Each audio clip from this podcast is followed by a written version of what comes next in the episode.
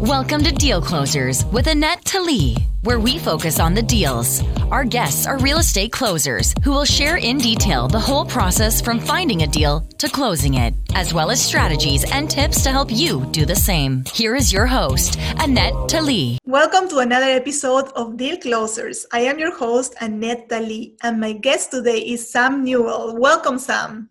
Hey, thanks for having me on. I am very excited to have you. So let me tell my listeners a little bit about you. Uh, Sam is a real estate investor, top producing broker, fly fisherman, and a family man. Sam's passion lies in income producing real estate. While studying construction management, Sam successfully started his own real estate flipping and long term holding company. As an investor and licensed realtor, Sam has bought and sold and participated in over 100 million in real estate transactions over the last nine years. From flipping small houses to developing 35 million uh, fourplex complexes to buy large apartment communities. Sam has a vast experience and expertise and has not only benefited his family and partners, but many loyal investor clients as well. Integrity and expertise are most important to Sam when working with clients and partnerships. Awesome. So tell me, Sam, how did you get into real estate? That's a really good question. So it probably starts back when my dad was going to school. He got his PhD in psychology, and and uh, in order to help pay for school, he would manage, and my mom would manage apartments. So we would live in an apartment and we would offer to you know get lower rent. And so uh, from a very early early age i saw that happening. I would mow lawns as a young kid.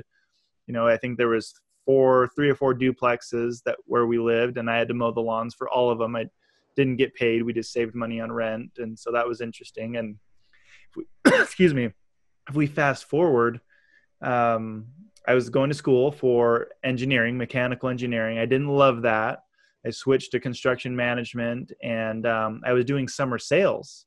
So I would study um, basically from September through April. I'd do my finals. Then I'd travel out wherever my company would send me to sell alarm systems, or later on, I would sell pest control door to door. And that's how I paid for school.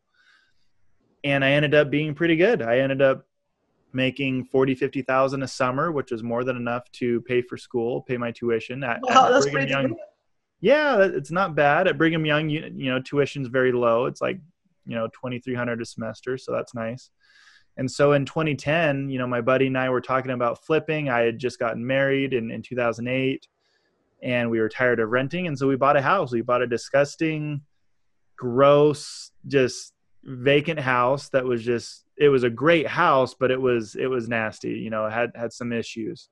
We paid 170,000 for it. We lived in it, so we house hacked it. If you are in BiggerPockets, you know that's the big thing. We house hacked it. I didn't even know what house hacking was, um, and I didn't really know what I was going to sell it for. I just knew that in 2007 it had sold for 330,000. I bought it from the bank for 170,000. Wow. So I figured I couldn't lose, right? We were in the bottom of the market in 2010. Utah was doing okay, but still, you know, there's a lot of people struggling and and we ended up fixing it, living in it, flipping it, and and selling it for I think 240, 250,000. I think it was like 247,000. So that that That's was great. Good. Yeah. A lot of money for college kids. How much did you put in it?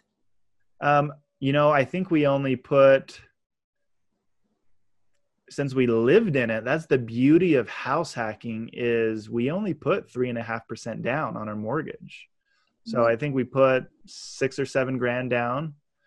Um, and then as far as money into it, I think I put about 20 grand. I did most of the work myself. I know how to tile, I know how to paint, obviously, and that's not hard. I put heated uh, heated floors in and all the kitchen and all the tile areas. I did that all myself. And um, so when, when you do it yourself, it, it's not super expensive. And um, so yeah, I think I was maybe maybe a little bit less than 30,000 into it. Oh wow, that's incredible. Yeah. So after that, what happened? Well, uh, we had a baby, and um, you know, my wife's parents were a little bit mad at me for living in a nasty flip. and then I made them even more mad at me because we moved into an even nastier duplex. and uh, but I wanted to be in Lehi, Utah. That's the Silicon Slopes. All there's this growth happening, and I wanted to be close. And I knew I wanted to buy multifamily. I was getting more into working with investors. I was a realtor by then, and I got my license after I bought that first flip, and and I just loved investing. So I bought this duplex and did the same thing. We lived in it. We put almost no money down.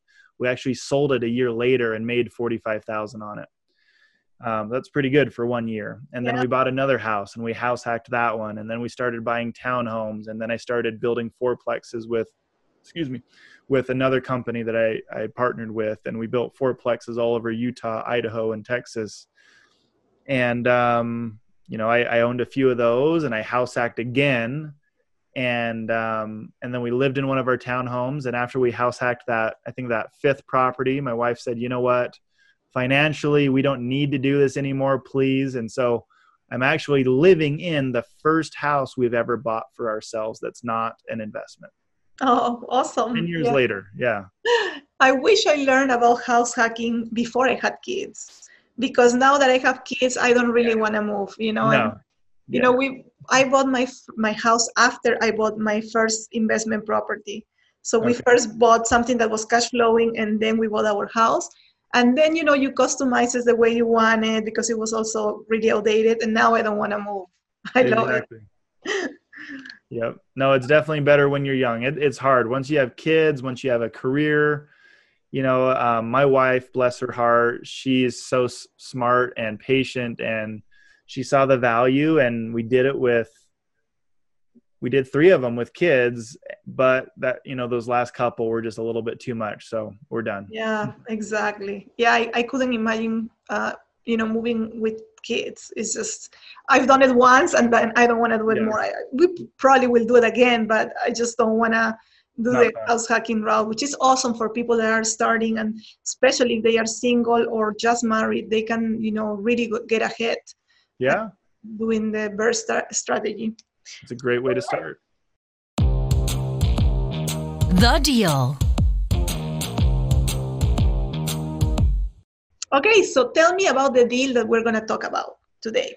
Yeah, so you know, uh, you can see in my background if you're watching this, um, it says recession proof. So in 2017 and 18, the market was just going nuts. We were appreciating in Utah 10% per year if you for investment properties, wow. which is crazy um, which I benefited from, benefited from. So I wasn't complaining, but I started to get nervous. I started feeling like a 2006, seven, eight was coming because investors were just throwing money at deals that I felt didn't make sense. And as a realtor, I get paid a lot of money, and and then you know I, I didn't want them to say, hey, you know, you sold me this deal and it doesn't work, or the recession came and I'm not making money. So I started really researching and trying to figure out what was a better deal where could i put my investors money and what could i help them buy that was more recession proof that's where the recession proof podcast idea started. It just launched by the way. Um, Congratulations. thank you. Yeah. So so that's where you know that's where i started to head. So i, I sold 106 properties. What year was this? This was um, as I was developing my Boise project. This was 2017, 2018. I, I left the fourplex building company in 2018, and I committed myself to large multifamily because be- through all the research I did, through a few sales I had as a broker, I realized, man, you can get economies of scale and it's way less risk and and a better place for your money, a better return on your money if you buy large multifamily. So large multifamily for me was was the way to go because it's lower risk, non-recourse loans, and it's a better return. So I started doing that. And let, um, let me ask you something before we go far. Did sure. you get your real estate license because you wanted to just do the the real estate um, full time? What was your reasoning to get the license? Yeah, it, it was both to do my own deals but also I'm a, I'm a salesman at heart and you know i was doing summer sales i didn't want to fly out to cincinnati or philadelphia anymore or wherever they were going to send me and and knock doors for for four months so um, helping people buy and sell homes and buy and sell investment properties was kind of a natural thing for me to jump into and i loved it and i love helping people do that so that's that's that's how i got my license Okay, got you. All right. So, yeah. what type of asset and where is it located? The one that we're going to talk about. Yeah, so this search took me to large multifamily, and I've been doing that for the last few years. And um, this p- specific deal that I, I wanted to talk about is 282 doors. It's a multifamily project or community that was built in the early 80s in Cincinnati. And um, you know, if if you were to compare numbers between a fourplex or these townhomes, I own four townhomes here in Lehi, Utah, and I've owned fourplexes and duplexes. The returns are are higher, and the risk is lower, and and that's what I absolutely love. And and so when I'm teaching recession-proof real estate investing tips and teaching people and talking in my podcast, that's the ultimate combination: lower risk and and higher returns. Um, and it's also just less brain damage you know when you're when you're dealing with all these individual properties you're running around trying to manage them it's so much work.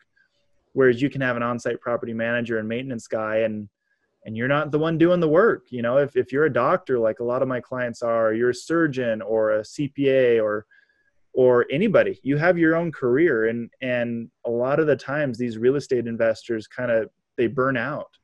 They get frustrated and and it becomes not worth the time and the effort. I mean you're a property manager so obviously people hired you because they didn't want to do it themselves right? And it's it can be a full-time job.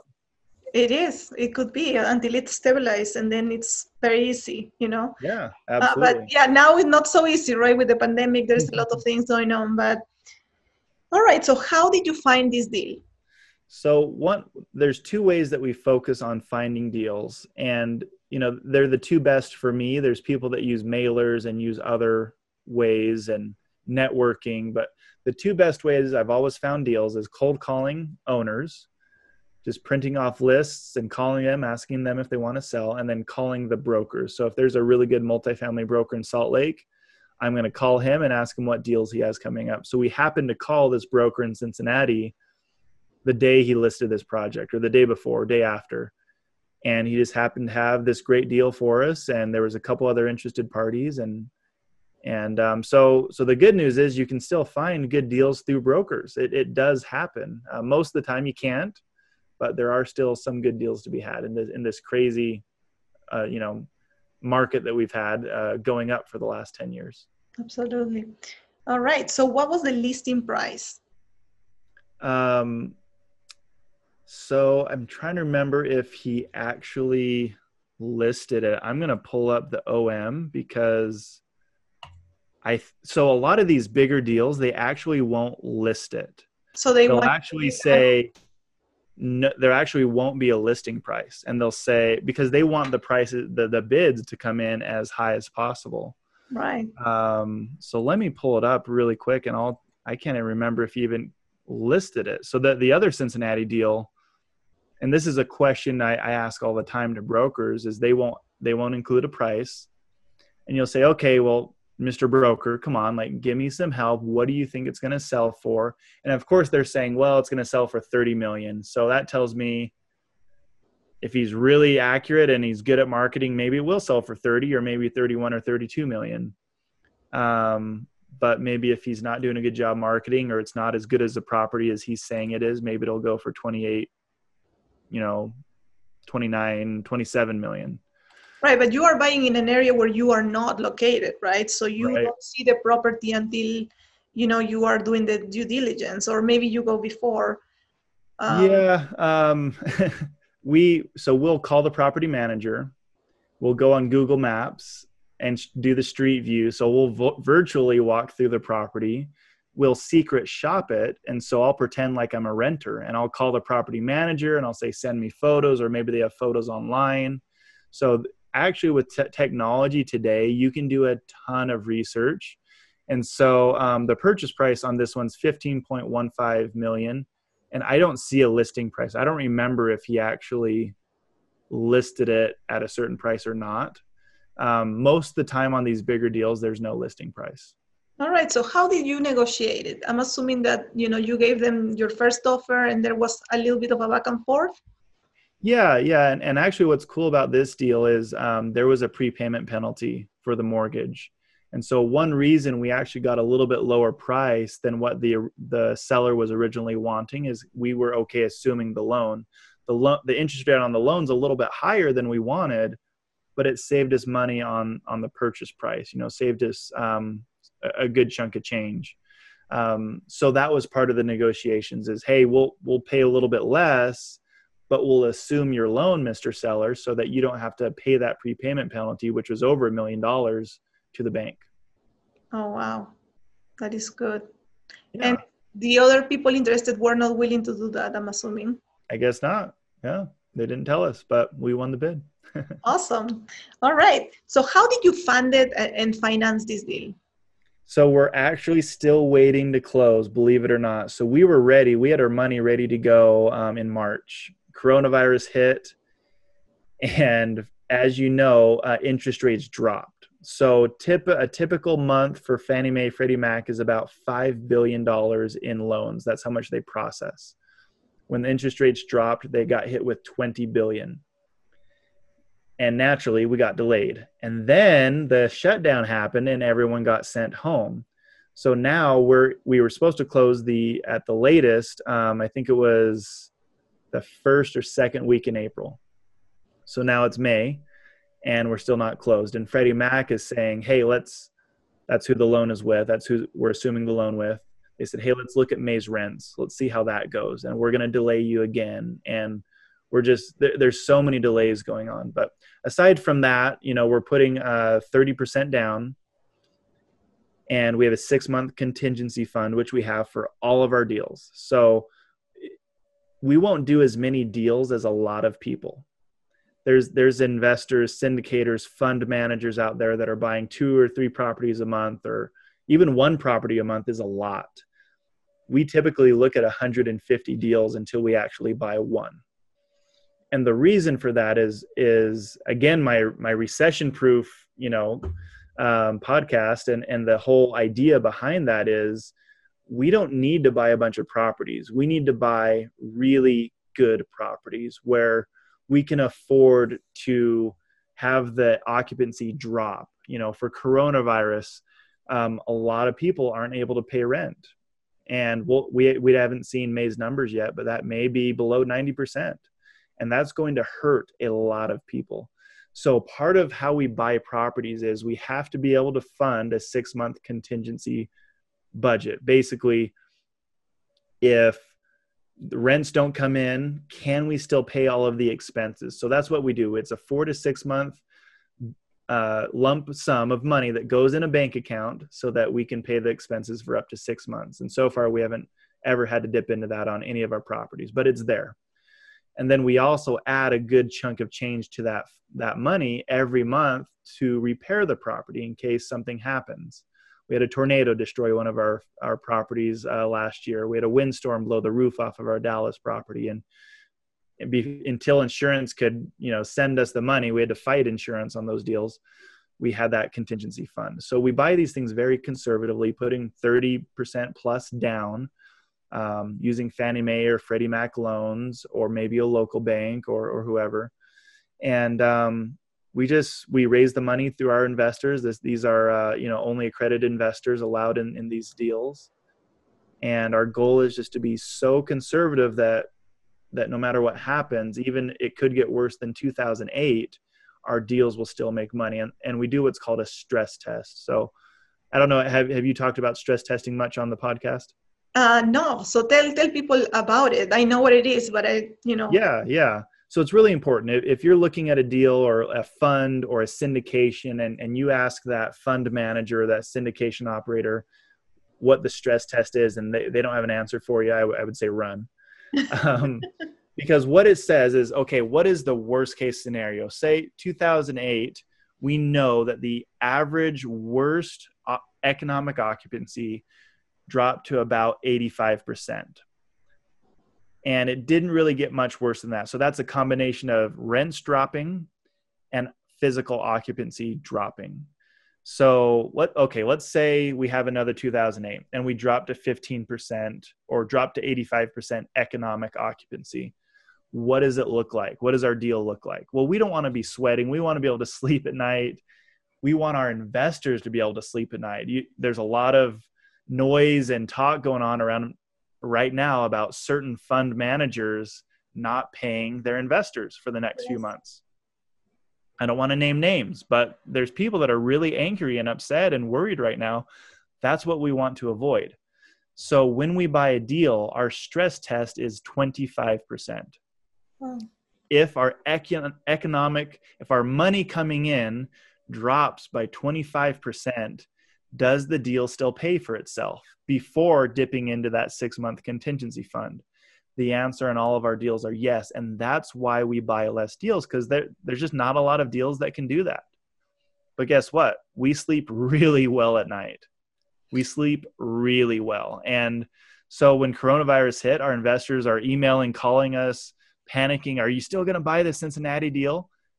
And we're like, yeah, because it stress tests at 33%. So we could have the money coming in, the gross income drop by 33%, and it's still breaking even. We still don't have to dip into that contingency fund.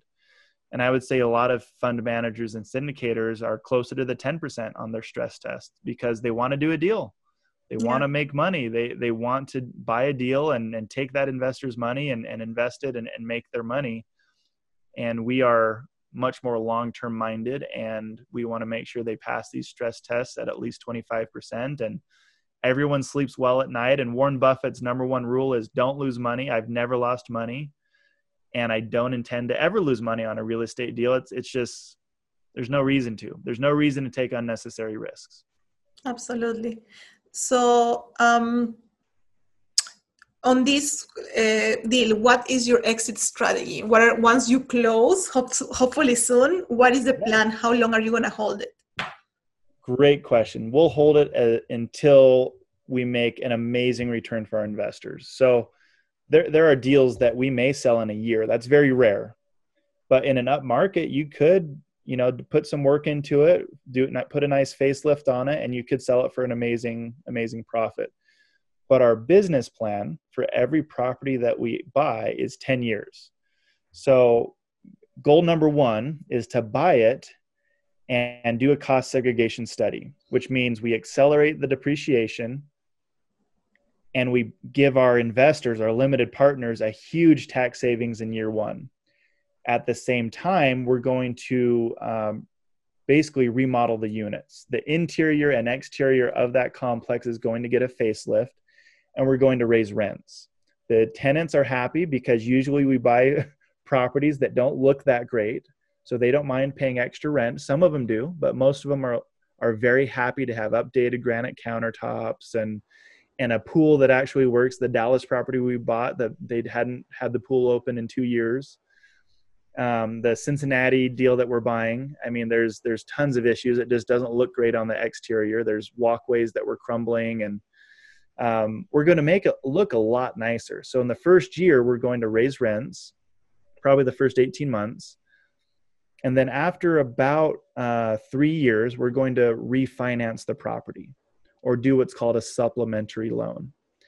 And basically, it's a cash out refi. So if we've done all this work to the property, plus we've raised rents and we bought it for 15 million, it's probably worth 20 million after three years we've raised rents, we've increased the value, the cap rate. Anyways, so it's worth 20 million. We're going to pull out about 50% of the down payment and give it back to our limited partners. That reduces their risk, but it also allows them to compound their investment. So their part their their percentage ownership in the deal does not change.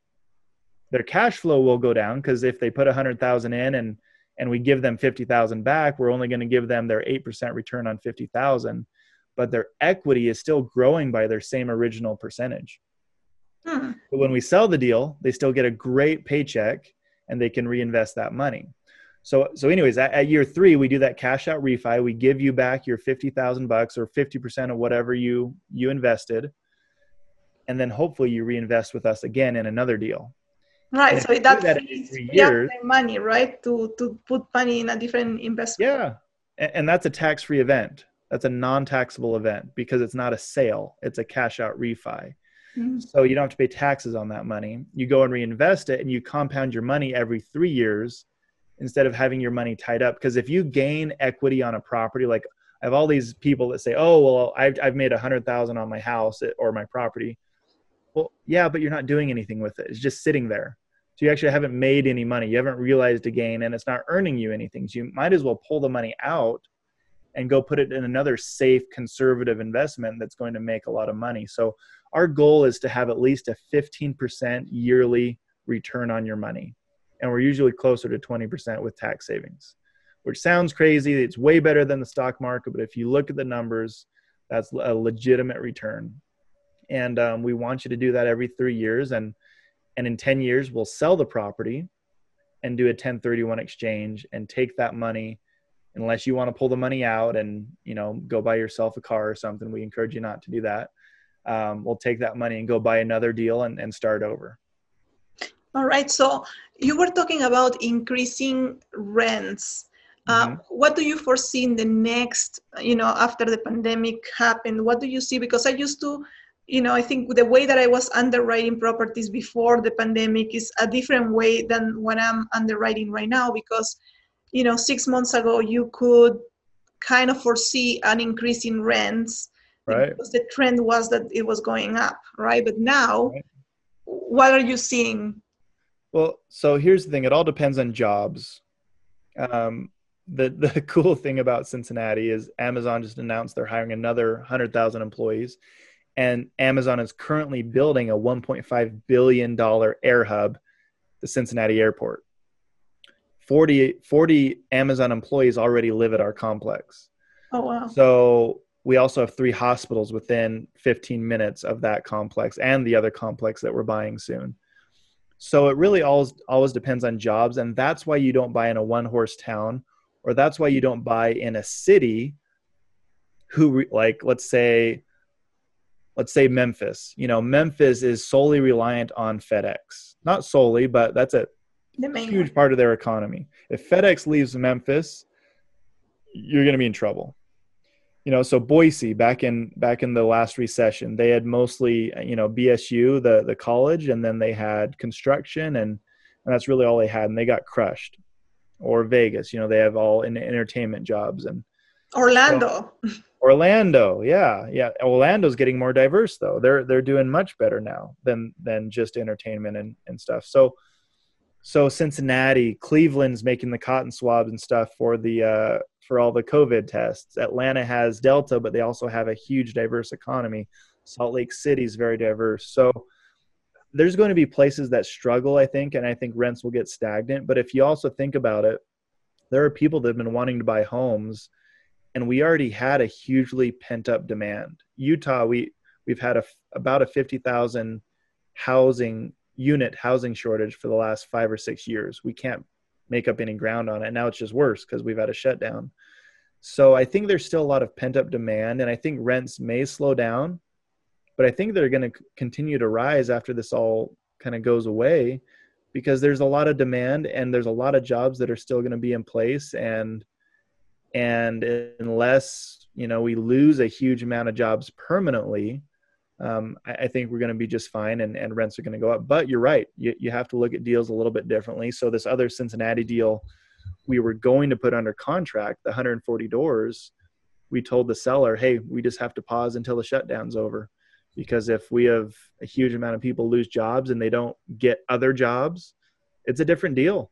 You know we're going to have to pay a different price or underwrite it differently. And so you're right you know it, there's a lot of unknown factors right now and and that's why i think i told you before the call or maybe i was telling someone else we had about 46 million dollars in pending transactions entering the covid shutdown and we've pushed paused on all of them except for the cincinnati deal uh, mostly because lenders are not allowing us to close. They're Freddie Mac's just taking their sweet time and they're delaying us and and basically causing the deals to not be able to go through.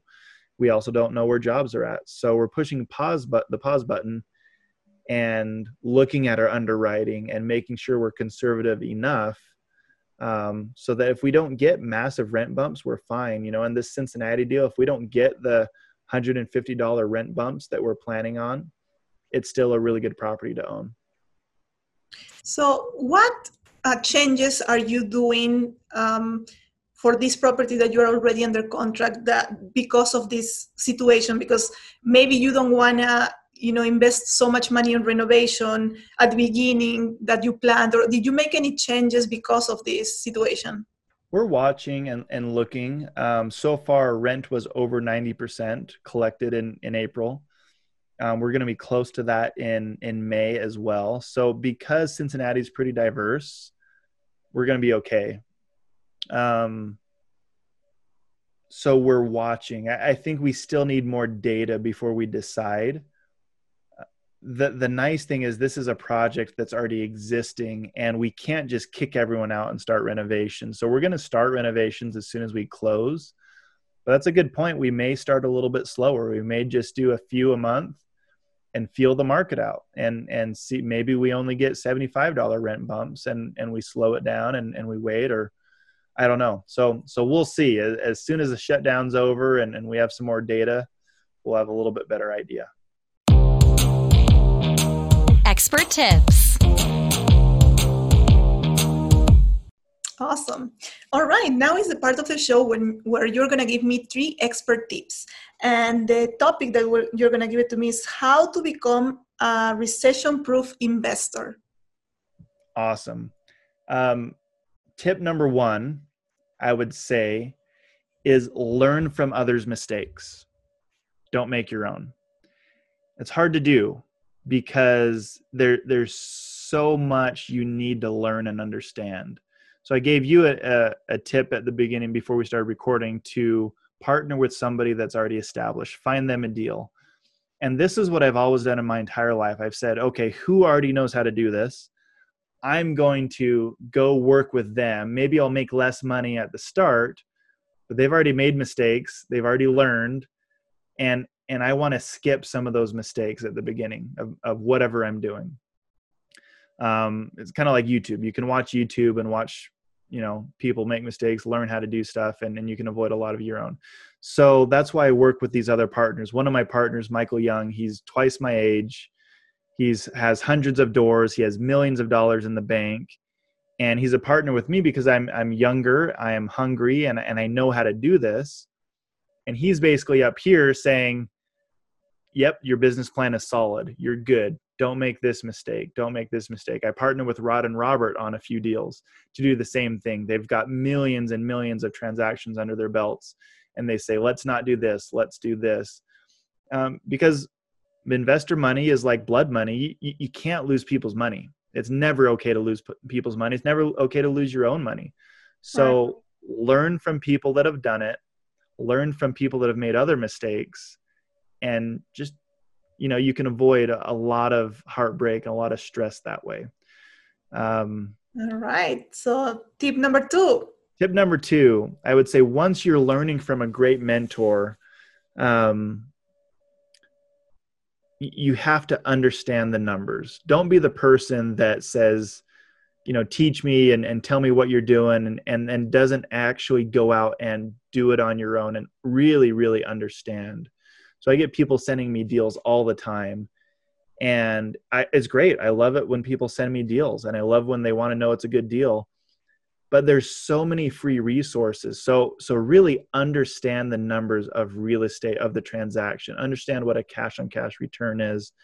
Understand what a, a solid rent upside is. Understand how to do the research and get nerdy. I, I, mean, I joke a lot. My my business partners are nerds. I'm a nerd. We look at spreadsheets a ton, and and those are the people that make money. Warren Buffett is one of the biggest nerds in in the world. As a kid, he was cataloging cataloging license plate numbers for fun. You know, he anyway. So so the best investors really really understand the numbers, and they and that brings me to my my third tip which is trust but verify. Find someone you can trust, but never give them 100% trust. I have this good friend, Grace Sang. She's a realtor in California.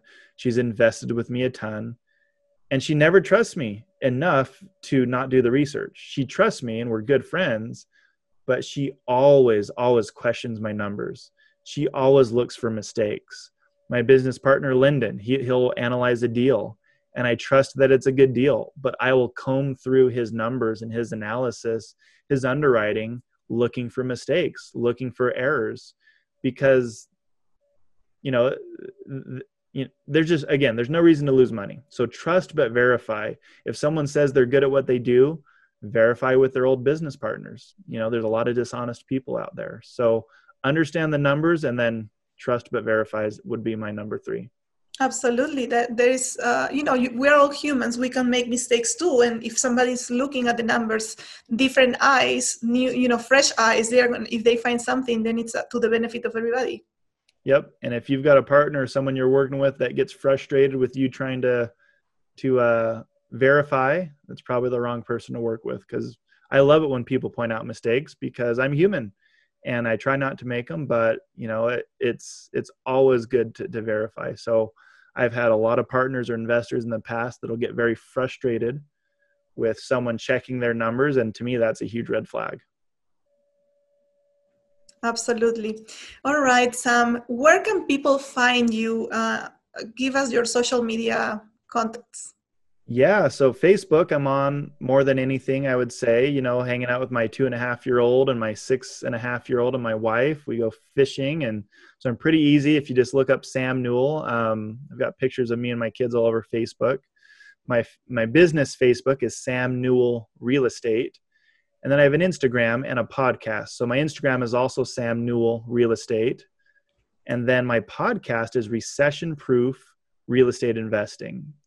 And um, the goal there is just to educate people just like you are. And um, you can find my my contact info on linkedin and and facebook and and shoot me an email or a text and love to talk to anyone that has a deal or wants to learn more awesome thank you so much for adding so much value i think people are going to learn a ton with this episode there's so much um, information. And if you heard any uh, terms that you don't understand, you can go to my website, Tali Investments, and you can download for free. Uh, it's a commercial real estate, real estate vocabulary um, that you can get for free. And if you like the video and you learn a ton, please subscribe to the podcast, or you can also go to YouTube and subscribe on, on YouTube. Uh, thank you so much. And this was wonderful. Thank you, Sam. Awesome. Thank you.